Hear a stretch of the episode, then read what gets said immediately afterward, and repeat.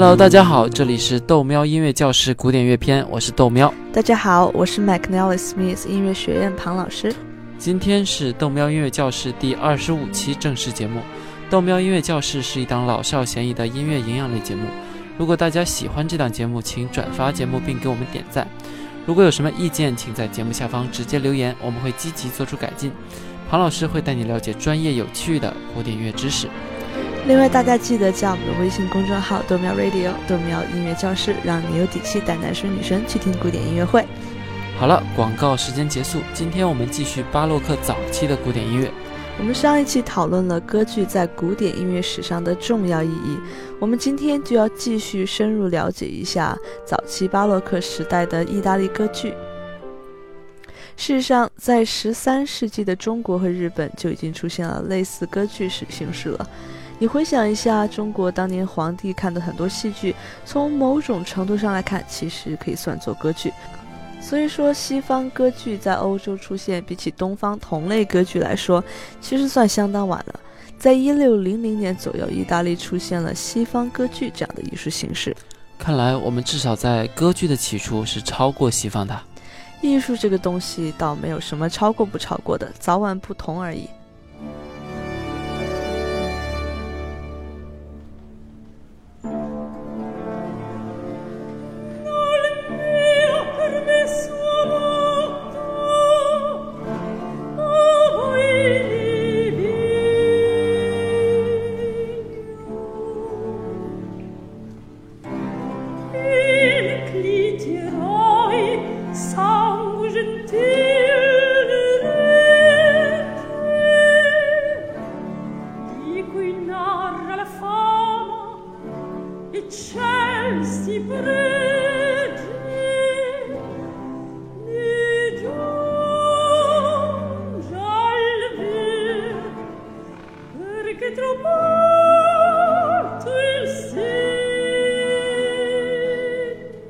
在当时的意大利依然处于文艺复兴时期，所以大家希望努力复兴古希腊的戏剧，但对于那些东西的记录又不存在了。这时候，艺术家们的创造性就被激发出来了。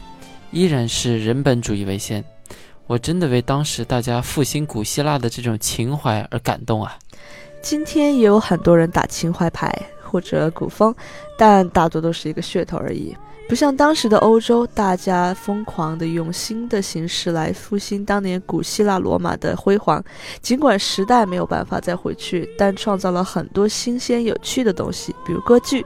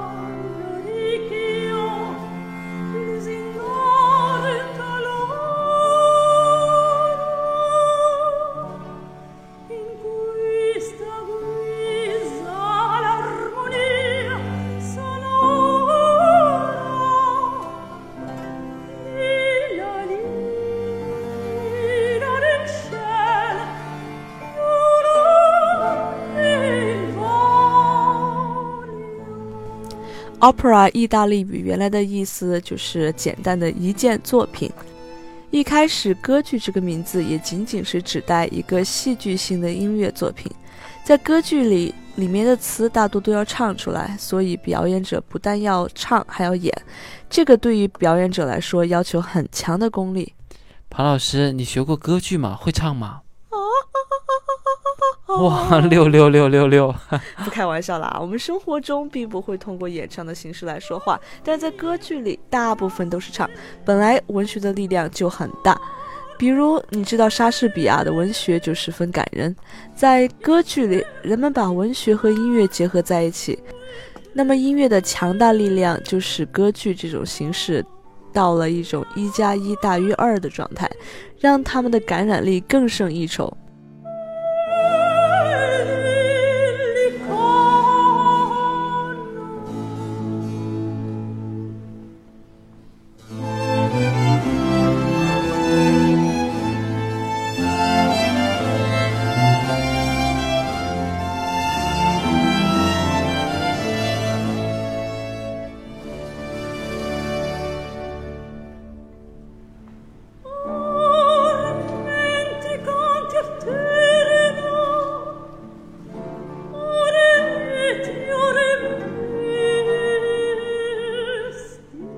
那早期的歌剧一般都讲什么呢？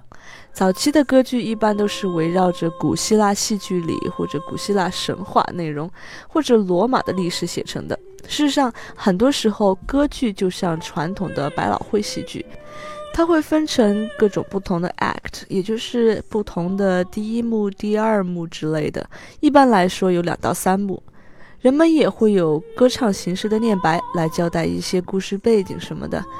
也用那些歌词来表达感情，推进整部歌剧的情绪。同时，音乐在一旁也会进一步推进人物情绪变化，增强代入感。庞老师啊，你说了这么多，我都听晕了。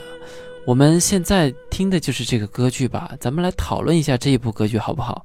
从头听起好不好？让我也了解一下这个故事啊！我这么是完全听不懂啊。别急，一部歌剧的开头一般都有一部分叫 overture，这个 overture 就是前奏。一开始呢，前奏这么一部分的作用就是告诉人们，嗯，找个地方坐下了，别再说话了，要准备开始听歌剧了。但是后来呢，人们觉得，诶，前奏挺好听，所以基本上就是大家要坐了以后才有前奏。帅气哈，人们慢慢改变了习惯啊。前奏的部分一般只有音乐，没有人唱歌。有些前奏后来也逐渐成为了家喻户晓的古典音乐片段，变得非常有名。不过那都是后话了。我们今天在听的都是意大利语的歌剧。直到今天，全世界四分之三的歌剧也就都是意大利语的。当年意大利最重要的三座城市——威尼斯、佛罗伦萨和曼托瓦，是全世界歌剧的发源地。而世界上第一部有影响力的歌剧，也就是曼托瓦上演的《Orfeo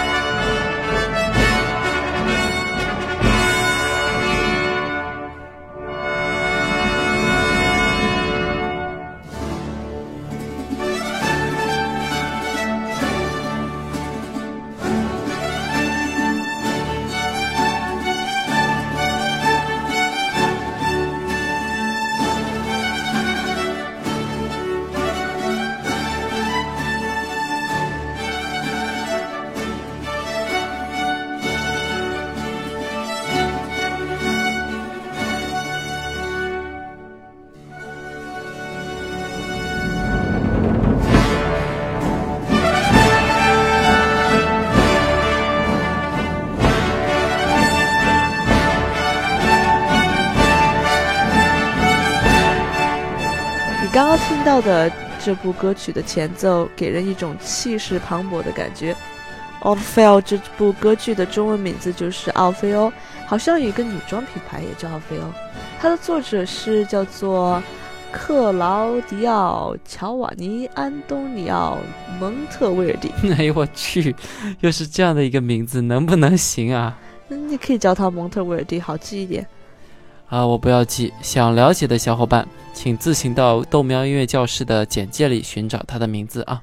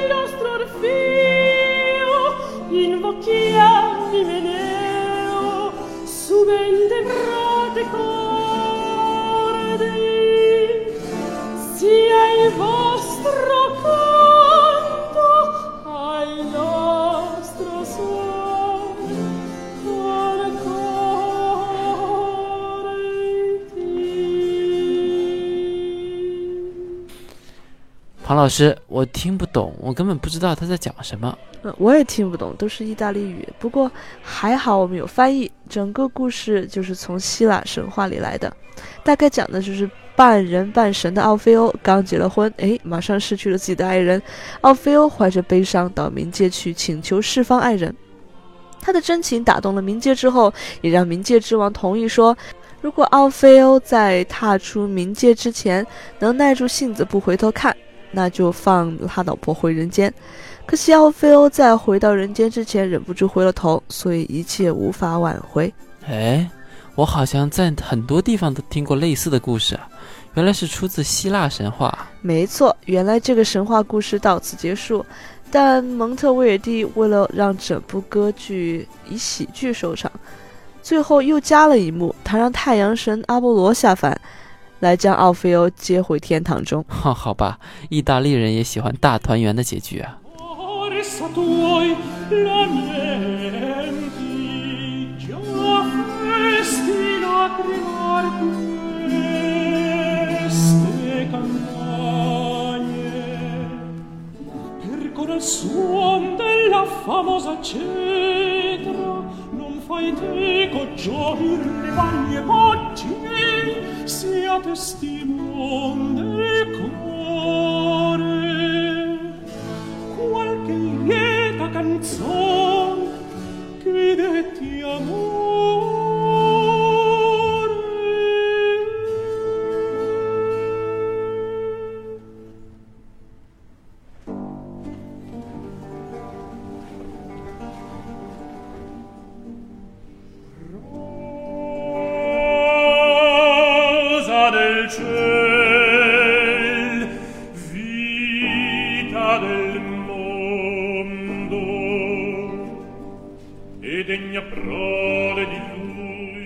趁这个机会，我们可以简单介绍一下歌剧唱法。基本上，这种歌剧唱法我们叫 melody，中文的意思就是单人演唱，伴随着简单的伴唱。如果你还记得之前我们听清唱剧啊，或者赞美诗什么的，一般来说都是合唱，但这里是却是采用了单人唱 solo 的方式，大家仔细听听。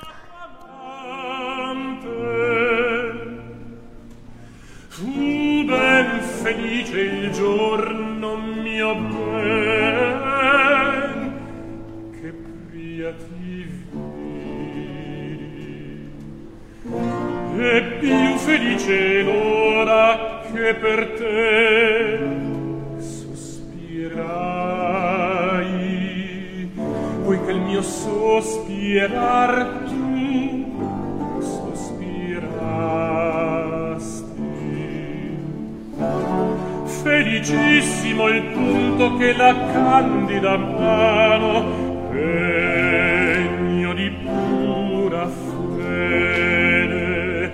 a me porgesti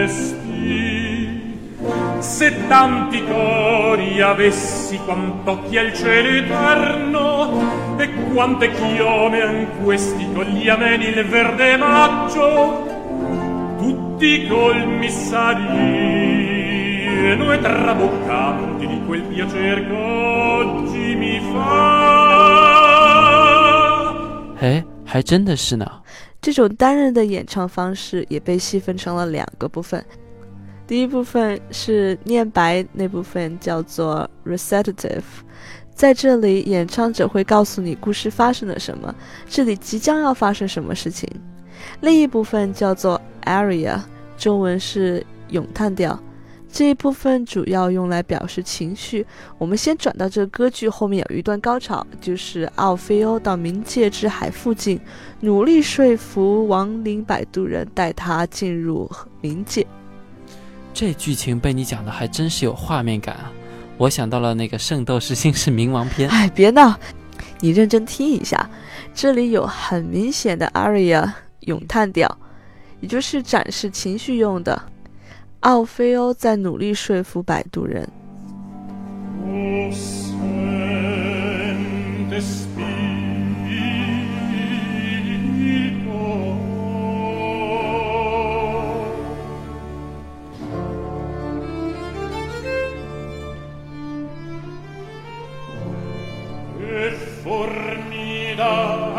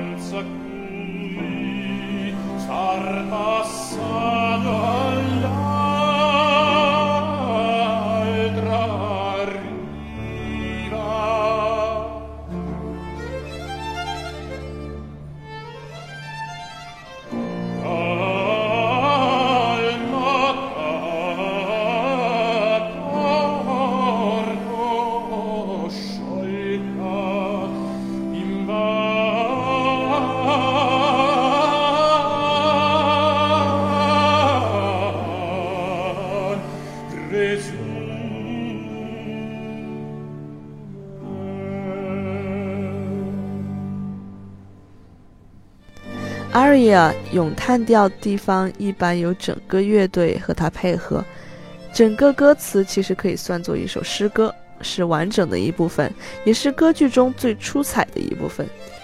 我们的时间也差不多了，这样又到我们即将结束的时间了。欢迎把我们的节目分享到你的朋友圈，让更多的人可以听懂古典音乐。豆喵音乐教室带你了解古典音乐的前世今生。另外，如果您想找我们的配乐的话，请到我们喜马拉雅 FM 中有一个纯音乐文件夹，配乐都在那边。最后，我们的微信号是豆喵 Radio，呃，你查这个就可以找到我们。届时您可以在上面直接留言给我们。是的，同时也要记得关注微博 McNally Smith 音乐学院庞燕。我们如果推出其他节目的话，你也会第一时间知道。今天我们听的这部歌剧叫做《奥菲欧》。